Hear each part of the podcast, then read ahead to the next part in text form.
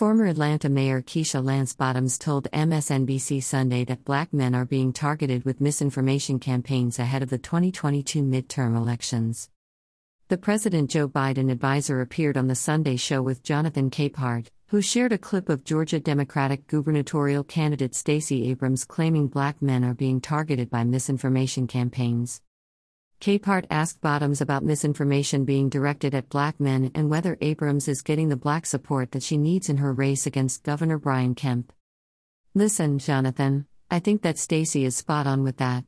I listen as my kids watch NBA highlights and whatever else they watch on YouTube. I hear the misinformation being piped in, Bottoms claimed. My 12 year old, my 14 year old son, my 20 year old is getting it. There is definitely a target towards African American men, not just to give them misinformation but to make them so discouraged that they won't show up to vote, Bottoms added. And again, I have been a candidate before.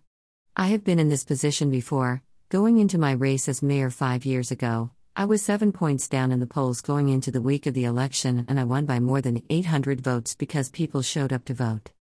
The former mayor also blasted Republicans for trying to break the enthusiasm of black voters heading into the midterms.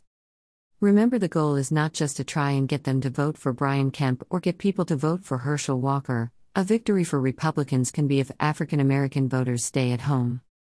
According to Abrams, black men have increased their voter participation since 2018. However, I do not believe it's because of a deep well of enthusiasm for my opponent. Abrams and Kemp will battle for the governor's desk for the second time while Senator Raphael Warnock will try to keep his seat against Walker. Both races are close and black men will be paramount to both races. In a recent survey by the GRIO and KFF, the biggest issues for black people heading into the midterms are the economy, racism, and criminal justice reform. Black voters were largely credited with Biden winning the 2020 presidential election. Early voting in Georgia has broken records as more than 2.5 million residents have cast an in person or absentee ballot. This content was originally published here.